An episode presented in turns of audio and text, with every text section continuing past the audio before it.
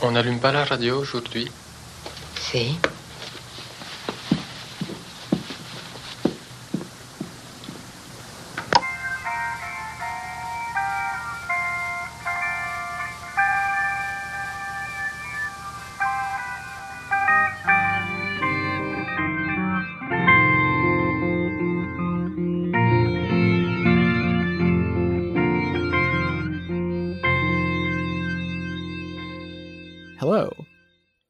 You're listening to the Akerman year.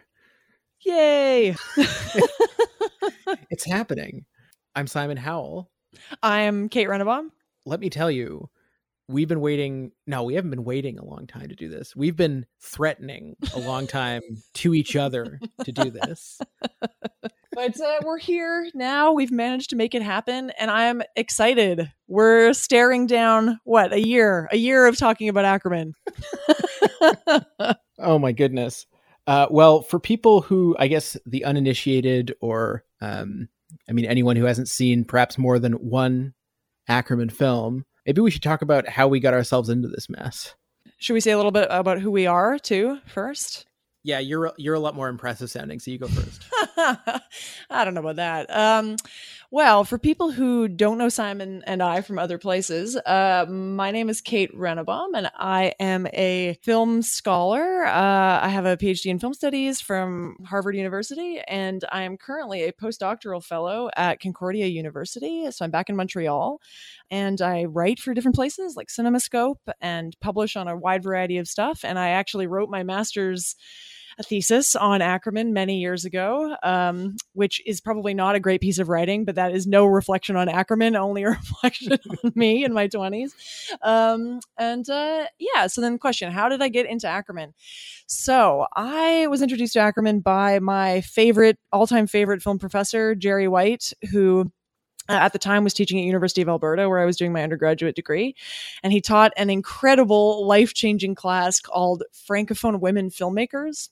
And we watched uh, filmmakers like Chantal Akerman, Claire Denis, Marguerite Duras, uh, oh some Canadian filmmakers that I'm embarrassed I'm forgetting their names uh, Anne Claire Anne Claire Poirier um, anyway, a really incredible class. And uh, despite the high quality of everything we watched in that class, Akerman still really stuck out to me. And I think the film that really bowled me over, he didn't, he actually didn't show us the famous film, which is, of course, uh, Jeanne Dielman. Um, what we watched instead was Meetings with Anna or Les Rendezvous d'Anna.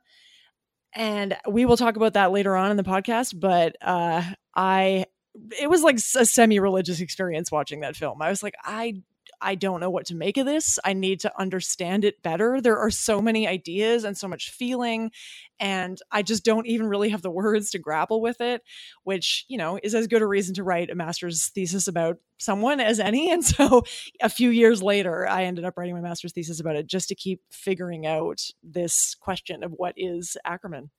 Um, so yeah, that's how I got into it. How about you, Simon? I'm Simon Howell, erstwhile co or and who knows, perhaps one day future uh, co-host of the Lodgers, a Twin Peaks podcast with Kate. And uh, I don't know, I've I've done some writing about film, uh, but mostly uh, I'm just an enthusiast, uh, and uh, that's especially true lately. As for how I got into Akerman, it happened late and a lot more recently than it happened for you, Kate. I'm sure that I saw Jeanne Dielman when I was getting my undergrad in film studies at Concordia but I don't think I saw any more than that. And if anything, when I think back on my film studies experience, Akerman's absence is sort of galling. I mean, obviously, there's always going to be holes, especially in an undergraduate program, but um, you were always talking about, or always happened to mention how much you were a, a, huge fan of hers, and of course, you wrote pieces that I read and things like that. But um, it was always something I was going to get get around to later, right? other than other than the obvious, and uh, later turned out to be when um, when TIFF programmed an Akerman retrospective. I guess that was Christmas of 2019, the Christmas before pre-COVID. That's my recollection, anyway. And I also went to see Les Rendezvous d'Anna strangely enough. And uh, I had a very similar reaction to the one you just described, where I was just really bowled over by the depth and uh, variety of feeling, um, and just the sense that you are uh, dipping your index finger into a very deep pool Uh, you don't know what's under there, and you may you might even be a little afraid. Uh, so, and that was, and you know, we had wrapped up the lodgers a while before that, and so I thought maybe if I pester Kate long enough, we'll actually do this. It's true. It did take a while. Simon started asking not too too long. I think after the lodgers wrapped up, I think we were both just so exhausted from that. Exhausted exuberate uh, like exhilarated but also exhausted and yeah. so it took a little bit of time i think before we were ready to come back and recommit and and attentive listeners will notice that the schedule for this podcast is on a slightly more relaxed pace than the uh the lodger schedule operated yes. on so just so people have an idea of what to expect it's called uh the akerman year because we will be doing roughly 12 episodes roughly monthly we reserve the right to make that as rough as we damn well please. Uh, because there will not be a Patreon and there's not going to be any ads, and no one is making a dime off this podcast ever, uh, except hopefully, you know, the the Akerman Trust or whatever as people buy our films. That's my hope. Yes, that would be nice. So, yes, you can expect about an episode a month from us over roughly the next year, which, uh, you know, hopefully should mean that we can be very enthusiastic and have a lot of energy and not get uh, too burnt out on uh, the podcasting thing. And I think I think Akerman, if anybody can sustain a year of deep uh, and wide ranging interest, Akerman is the person for it. I think part of the reason why we were both so excited to do this podcast, or maybe me particularly, was that um, when Akerman passed, there's been a lot of renewed attention to her work. And I think one of the things that people have started to realize in that period is that most people who do know her work tend to know primarily the work from the 1970s, even though she has had this incredible career where she's directed almost, I think, more than 40 feature films. She's worked in uh, the art world, makes numerous installations. She is an author. Um, she has this like just massively huge body of work uh, that really, I think, could be better known by the public. I think uh, scholars have really been attending to her for a long time, and this work has been talked about in any number of ways. But I just think maybe people who are interested in film but don't have time to do, you know, a film degree, maybe want to learn a little bit more about Akerman. And so that's sort of our hope here is that we can kind of take you through the different decades of her work and the kind of huge number of themes that she touches on and the different kind of styles and forms and modes. Um, and there's so much to talk about here. So it's uh, really going to be exciting. Simon is definitely going to have to like work to keep me to a normal podcast length for each episode because I will probably want to go long. well, the, I mean, I, we, I literally have no idea how this podcast is going to to turn out. Unlike with the Lodgers, where it was like clear, regimented schedule, we kind of knew, you know, an hour of television to watch. Here, it's like the form is the form and length and style of the podcast might change wildly from episode to episode, which I'm actually really stoked for. This is a really, in every sense of the word, it's an eclectic filmography. Really, the only thing that that the vast majority of these movies have in common is, I mean, other than I'm sure some themes we can tease out, um, is the fact that they're under discussed.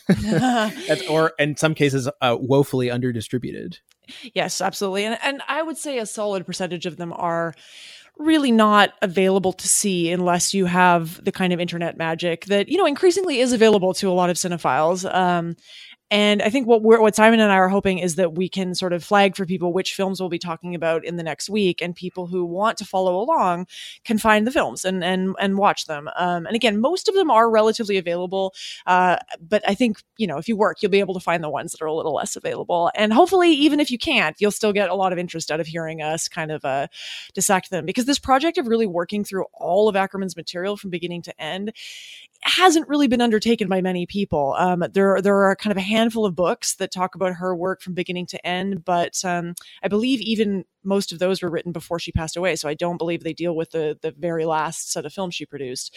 So um, yeah, it'll be a rich and exciting topic, and I can also tell you that the uh, the just the amount of time that it took to sit down and organize all of her films into groupings according to kind of loose chronology and themes took me many hours. I mean, it is not an easy task to find a kind of path through these films that is that is a little more kind of um, thematically oriented rather than just you know the films that she made in chronological order. We're trying to hopefully kind of change it up a little bit from that too. So since we are here doing an Akerman podcast and this is episode zero, um, as sort of a teaser and a way in in a few different ways. Uh, we are going to talk about her very first film. It's called Saute ma ville, or literally Blow Up My Town, uh, mm-hmm. from 1968. Kate, do you want to set the scene for how we get to Saute Ma Ville a bit? Uh, sure. Yeah, I can do the kind of early biographical material for Akerman. Um, maybe I should just say a little bit, a couple of sentences too, that sort of sketch who she is a little more broadly, just for people who are not familiar with her. I mean, don't want to flatter ourselves too much, but maybe some people have come to this knowing Simon and I from the Lodgers, but really don't know Akerman at all. And so maybe it's a nice idea to uh, yes. to explain who she is a little bit. So uh, Chantal Akerman, she was born in 1950 in Brussels, in Belgium and uh, mm, oh man, this is I'm just re- realizing in live time that it's an impossible task to summarize Akerman's career. uh, she, she, as I said, she's made over 40 feature films. Um, she is a kind of autodidact. She was self taught, and I can talk about that a little bit more. But she really has kind of cut her own path through uh, the history of the cinema, starting in the late 1960s when she first started working. She was early on associated with feminist filmmaking, primarily because of her uh, main feature, fi- her most well known feature film, uh, Jeanne Dielman. And you'd think, Simon, after studying her for so long, I would know that whole subtitle off the top of my head, but I don't. This is her most famous film. Um, it's very associated with kind of feminist themes. However, her work really broadly kind of covers like concerns of the avant garde, um, sort of different nationalist cinemas, um, the questions of sort of uh, Jewish uh, history, religion, uh, tradition, the Holocaust. Um, she's also worked in things like musicals and kind of like comedic farce and sort of uh, Hollywood aping sort of films. Um, and I'm sure I'm leaving out another huge section of the various things she's worked in, but it's fine. Romantic comedies. Romantic comedies, those. exactly. Another there. Um, she's sort of associated with a kind of high modernist auteur status. Um, but again, we'll have time to, to dig into all of this later. But just to say, she really is considered one of the most important filmmakers of the last um, many decades, uh, and and all the more so for actually being maybe the prom the most prominent woman who gets mentioned in discussions of what are otherwise often broadly white male film uh, auteurs, like film ma- filmmakers. And so uh, Akerman really has a kind of like distinguishing um, feature for that. I mean, it's really, she deserves all the respect in the world. And we're going to talk more about how incredible she is. But that's the broad sketch. Um, the sketch for where we are at right when she's starting out is that um, yeah, she was 18 years old when she made Saute Ma Ville. She had dropped out of high school at 17. She briefly enrolled in uh, the uh, Belgian film school called INSAS, I believe. Um, lasted about three months before she decided she had no patience for this sort of like stodgy theoretical approach that they were doing. Left, um, and I think she had a little bit of schooling somewhere else in Paris, uh, but really was self taught. She really just entirely worked on her own, did what she wanted to do. She was very inspired by Jean Luc Godard's film Pierrot le Fou, um, which for people who haven't seen it is this sort of very kind of energetic farcical politically anarchic uh, film from the French New Wave. And this movie, she's always claimed this movie sort of taught her what film could be and it inspired her to want to be a filmmaker. And so after she dropped out of school and done all this stuff, she raised money for her first feature by selling shares on the Diamond Exchange in Antwerp.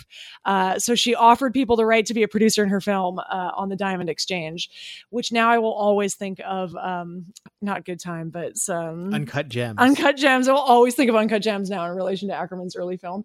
But um, yeah, so she raised some money. She worked at a clerical job, and then she set out with a handful of friends to make this uh, short film. And just as a little more back- background, the year was 1968, which uh, for people who don't know this already. 1968 was, of course, the uh, the year of the kind of revolutionary uprisings in Paris gets the most attention, but really around the world, um, Mexico, Japan. Uh, the, 1968 is sort of considered the high point of the kind of revolutionary fervor of that decade. You know, Akerman absolutely would have been aware of that. Her work is sort of attached to the kind of counterculture, even in a slightly weird way. We can dig into that a little bit more mm. later, but um, but that is the setting for this film. So uh, yeah, I don't know, Simon. I'm actually genuinely interested to hear what your reactions were to this film because I had seen it years ago in kind of film studies, so it's it's I just remember yeah. it quite well. But what did you? How did you find it? Well, I mean, despite that eloquent but perhaps daunting introduction, I mean, if I had to explain this movie to a stranger, I would just say it's funny. It's a funny movie. Like if I this I'm, maybe that sounds too simple, but the way I, I was just thinking of it, I, I watched it one more time right before we went to record, and I was thinking if I for some reason I was gonna like program a set of shorts to just for like goofy things for my roommates and I to watch. Saute Ma Ville would be on my short list of things to potentially include because I just think it's its particular form of chaotic energy, like chaotic comic energy, it, it, hasn't aged at all. That's very true. It feels very like au courant. Absolutely. I'm not even just saying that because of the pandemic and the. Uh, I mean, we should we should perhaps explain the, the the concept of this short a little bit, which is a young Chantal Akerman starring in her own short. Uh, heads up to her adorable little Belgian flat, um, where there's a Schtroumpf on the back of the front door. That's that's French for Smurf, if you weren't aware. and uh, just proceeds to slowly, uh, for a while, you could say clean, but clearly, clearly, it's more of a destructive than a uh, than a uh, sanitizing process. And of course, that just it it amps up and amps up in these uh, sort of Chuck Jones ish ways, almost. Clearly, I mean, I know that there's been some direct spoken influence of like Chaplin and stuff like that. I think often when you, I mean, we've we've both seen student films, Kate, and like this is not technically a student film, but it's sort of essentially the closest thing we'll get to an Akerman student film, right? This I feel like avoids many of the pitfalls of young people's films because it doesn't feel at all self-serious. Um, her performance is brave in how sort of uh, anarchic and sometimes just like her whistling is quite annoying.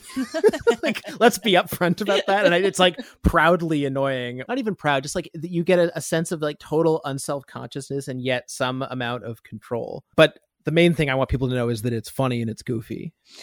Ah, this film, it is really funny. I mean, this is the thing. I think Akerman has throughout her career played a kind of comic figure in her own work. And as we'll see, I think the next time we we record a podcast or maybe the time after, she's also played slightly more serious figures. But she as she herself has described, she tends when she performs in her own work, she things tend to go awry. They tend to go a little off. They tend to become Chaplin-esque. There is this kind of very overt quality to the film where it's it's funny and you're sort of laughing at her because as she first as Simon says she starts cleaning, but then everything she cleans she's doing it with such a kind of like lack of understanding of what what cleaning actually involves or with sort of like an unnecessary amount of energy attached to it that all she does is create more mess so she tries to mop her floors but she accidentally knocks all of her cleaning stuff onto the floor and then she just pours water onto the cleaning stuff and then she's just sort of batting it around with a mop yeah. um, and then she eventually tries to uh, polish her shoes and that just turns into her like really vigorously polishing first her socks and then her legs and like her all of her pants get covered in shoe black and so it's sort of this kind of thing of like the the anarchic uh, energy sort of boiling over. And, and, you know, the way people have talked about it, and we should come back to the ending of the film, because I think the ending of the film maybe recasts this question of it as just a sort of light, fun film. But, right. um, you know, the idea of the kind of like the anarchic quality and the chaotic quality, you know, people have talked about it as already Akerman having some very clear ideas about how she herself as an artist or maybe as a person felt in response to the kinds of structures of the previous generation particularly in relation to women and expectations around women right the idea that women have some kind of natural relationship to housekeeping to mm. cleaning mm. to the domestic space and domestic orders that women are the kind of inherent um, inheritors of these spaces akerman just sort of completely turns it on its head in the funniest possible way which is to play a kind of character who despite something like seemingly good intentions seems to have no capacity for this even as she kind of like wants to do it that's one thread of the film and then the other thread of the film is what kind of culminates towards the ending which i'd be interested to hear your thoughts about that simon I read a couple things about Saute Ma Ville, and uh, uh, and some, you know, at least one of them was after her passing, and I've seen people try to get some import out of sort of sort of the the fatal ending of this short, but I don't know. To me, it doesn't really shake the essential vibe, for lack of a better term, of the movie hmm. um, too much. At least not for me. Well, that's interesting because I had a slightly different reaction to it, and and just to fill people in. So while um, the character that Akerman plays is doing this insane cleaning in the apartment. And by the way, the apartment is is entirely reduced to just a kitchen. That's really all we ever see. You don't see yes. more than that. It's this like tiny little space. Um, while she's doing this sort of strange cleaning, she also is quite consistently and purposefully taping up all of the doors and the um, window frames in the apartment. And you don't at first you don't really know why. And then as it kind of rates as a sort of fever pitch in the latter minutes of the film, she like she sort of looks at herself in the mirror and as simon alluded to the voiceover. Akerman herself is doing a voiceover that's not synced um, and what it, it's hard to explain. I mean i actually think the voiceover is quite eerie and strange. She's kind of making sounds that are very like childlike. Like it's a lot of kind of like singing, whistling, saying words in this very like playful, repetitive way. And it kind of only just sort of reflects on what's happening in a kind of effective way. It doesn't really ever have a kind of literal connection to what you see in the image, um, but it creates this very weird tension in what you're watching anyway, so um, as it sort of builds to this kind of strange pitch at the end, she sees herself in a mirror. She starts putting like mayonnaise and lotion all over herself. And again, as Simon says, in this very kind of funny way. But as she starts to look at herself in the mirror, there's a very kind of like clear sense of almost like sadness or an odd confrontation and um, and then it it ends with her uh, lighting her stove, her gas stove, lighting a piece of paper on fire uh, and then turning the stove off and lying down on the stove and it it turns to a freeze frame and once and then it goes to black and then you hear this explosion. So hence the title blow up my town. Um, and so it's of course a suicide at the end. And for people who don't know akerman died by suicide. Uh, and so I, going back to the film now with that knowledge, it's not that it changes the nature of the film. It, it does create for me a bit of a, a pall over it. it. it. creates a kind of sadness and association with it because, you know, clearly these like this this struggle was there for her right from the beginning. She struggled with um, depression for most of her life. And she often would treat that in a very kind of comic, light way. And there's a number of her films that deal with this question of depression through the kind of comic register, the burlesque register. And so we'll have cause to talk about that later. But it's fascinating to realize that at 17 and 18, she was already dealing with these questions of depression, comedy, confinement, structure, order, chaos, which are going to become like defining themes for the rest of her career. And I mean, not only that, but sort of the intersection of depression and comedy is an yeah. immense subject right now in the culture. Indeed. I mean, I think this is the thing with her though, and we'll we'll see this as we go forward. I, I, I would say there's almost there's very little in her work that hasn't remained relevant or or hasn't aged well. Um, I, I as we'll go forward, who knows? Maybe we'll find some things where we're sort of like, oh, I don't know, maybe this isn't so interesting. But most of her mm-hmm. stuff is still so relevant. It's still so just contemporary and and fascinating to this day. Absolutely. I don't think either of us can promise, dear listener, going forward that, that this survey of her work will be uniformly positive in all respects at all times. No, absolutely not. Yeah. Um, but at the same time, I don't think we're we're really considering this like a critical uh, a critical examination or anything like that. Uh, it's more just uh, an excuse to talk about this stuff in great detail uh, with ourselves and some other cool people who you'll get to hear about soon enough.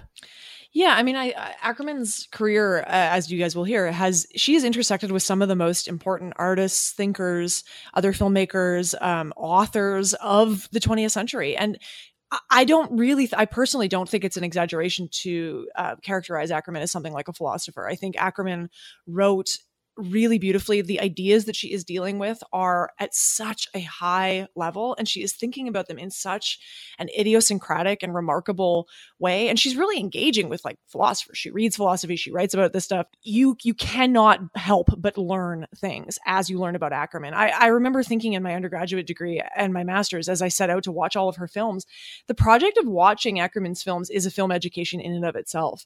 And I remember really um, being quite touched by people reaching out to us us over the uh, when we were doing the lodgers saying that they were learning so much about film um, listening to us talk about Twin Peaks. And so I'm really hoping that people feel that they can have that kind of experience again with this, because I think there is so much to learn about the history of of art in the latter half of the 20th century, thought, history, etc., through learning about Akerman's films. Absolutely. And I expect to be learning quite a lot of stuff right along with the listener. At this moment, as we sit down to record, I'm really excited about this uh, this whole thing. We should we should say quickly, and we should we're, going to have to make a habit out of this. If you want to watch Ma it's pretty easy to find. If you, uh, as of this moment, if you have uh, the Criterion Channel in at least North America, there's a whole Akerman collection on there. There is Ma is on there. There's also a little featurette of her talking about Ma many years later. I think 2009. It's also on YouTube and in other places. I think Kate, I don't think I'm being heretical when I say if you can only see Saut in slightly suboptimal video quality, that's mm. fine. that I think with that one it is fine. You know, I think it was shot on I assume 16 and and the, the copies of it that are available through Criterion are quite nice, but it, it the film is more about the kind of ideas and the performance and the yeah. and the filmmaking, which and the filmmaking itself like the kind of editing and the pace and the rhythm really does take from um the kind of early French New Wave, like this kind of like joyful exuberance. It's really it, it really does remind you of that as you're watching it. Absolutely. Yeah, and I think that anyone who anyone whose impression of Chantal Akerman primarily, which and I think this is probably true of many people, is of looking at the Criterion cover art to Jeanne Dielman and sort of are expecting prim mise en scène or like you know exquisite framing or whatever uh, might be surprised at the style of this film. Agreed, and I and I should say too, just as as uh, more to entice people to keep coming back with this. Um, I do absolutely agree that I think there is a perception out there of Akerman as a really dry, really difficult, really challenging filmmaker. And the funny thing is, while I guess you could say that that is is earned, and and and maybe some of her films do speak to that, I show Jeanne Dielman to students whenever I can, and students love it. Like the idea that Akerman's films are difficult or or not welcoming is I just don't think is true. I think I think people see them and even the most kind of high modernist difficult stuff people are blown away by. And then, you know, Akerman's the next the next decades of her work, she really moves into kind of much more um at the time it was called sort of visual pleasure kinds of cinema. Like she really engages with Hollywood tropes, she engages with color, sound, music, dance. Um just really enjoyment in every sense of the term. The idea that Akerman cinema is not an enjoyable cinema is a really true mischaracterization. So there's fun things coming down the pipeline, is what I mean to say. Yeah, and not not just like fun for us, but fun for you, the viewer. It'll be fun for us no matter what. Before we wrap this up, which we should do, um, as our teaser episode that is getting suspiciously close to real episode. Oh length. no! Oh no! I see. Uh, I, I did it again. no, no, it's fine. This is exactly. I I conspired to have this happen anyway. Um, we should perhaps, um, because we kind of know what's in the pipeline for us over the next couple of weeks, maybe we should just throw out some titles that people should perhaps watch in preparation. Things that we are, we know are going to be in there, and as we go, we can perhaps throw some others in. So we will, in fact, be tackling Jeanne Dielman right away in our first real, whatever, however you want to call it, the, the next episode. I believe we're also planning to talk about La Quinze sur Huit or the 15 over 8, however you'd like to call that, and uh, Hotel Monterey also in the mix for that week should we should we leave it there for now and figure out what else is, is getting slotted in? Yeah it's true. We we are still in the process of sort of moving things around and there are a lot of different short films that may or may not appear next week so we'll see. But the big ones are going to be Jeanne dielman uh, uh, the 15 over 8 and uh, hotel monterey and we'll see which other ones we may or may not add in. Yeah. Following episode whenever that happens i think we have a guest. We're pretty stoked about that. Uh, we're going to be talking about je tuais l'aile. We're going to be talking about portrait of a young girl at the end of the 1960s uh, and we're going to be talking about J'ai froid. Uh, I'm uh, I'm hungry. I'm cold. Hmm. Yes. Um. Oh man, so many good things coming. So, yeah. uh, and again, should we give our uh, Twitter handles and those kinds of things too? If people are you even are you still on Twitter? I am. Oh, I suppose you're not anymore. Hey, um, no, I, I, am on Twitter. I don't do much with it except I kind of you know surveil it from the dark corner. Uh, I, I watch what other people are doing. I don't post a lot, but um, I'm very glad to be on it for this kind of purpose for the podcast because I love hearing from people and I love um, being able to share the podcast on Twitter. So if you want to find me there, uh, my handle is Cinement, uh, C I N E M E N T. Uh, I think that's probably the best place to find me. I'll start a Twitter for the pod just for fun. Sure. Okay. Uh, it'll screw it. I mean, what's the worst that could happen? Yeah, who knows? Twitter's not always the funnest place to be these days, but um, but there's still some love. There's lovely people on there, and uh, and lovely chat. So hopefully that's where this podcast will land, is in that nice part of Twitter. Editor's note: I did in fact end up making a Twitter for the pod. It's at Akerman Pod, A K E R M A N P O D, Akerman Pod. Okay, I, th- I don't know. I think that's it. Do we have any other housekeeping we have to do at the end here? I'm considering this episode zero. We will start properly uh, next next episode, not next week probably. Um, and then uh, I don't know exactly what the interval will be, but I can tell you that you can expect uh, roughly monthly episodes. There will be guests. Uh, we are going to cover as much stuff as we can and uh, hopefully everyone will uh, everyone everyone will think this was a worthwhile project. I mean, I guess the last thing I should actually say is I sort of did a cursory look around to see if anyone had tried anything like this. Um, I sure hope no one has because my rudimentary googling told me no, no one has. So uh, hopefully, I'm not stepping on anyone's toes here. But um, really, the goal here is just to have a decent overview of her work that will hold up reasonably well over time. Uh, and that will stay accessible and free to everyone, Mhm. uh, and hopefully serve as a, a decent gateway into her work and her in general uh, in perpetuity. That's the goal. Yes, absolutely. And for those people who uh, know Simon and I from The Lodgers and from David Lynch World and Twin Peaks, um, welcome. I really, I really genuinely hope uh, some of you are are interested and engaged and want to kind of check out Akerman's work because I think, while they don't necessarily have that much formally in common, I think there is some kind of fascinating ideas uh, that'll that'll lend themselves to connections between the two filmmakers. So welcome, join us. Come to the filmic dark side. we are legion. All right, uh, that's enough out of us. Um, thank you, everyone, for listening. We'll, we'll be back with our first proper episode. Yay! Bye. Bye bye.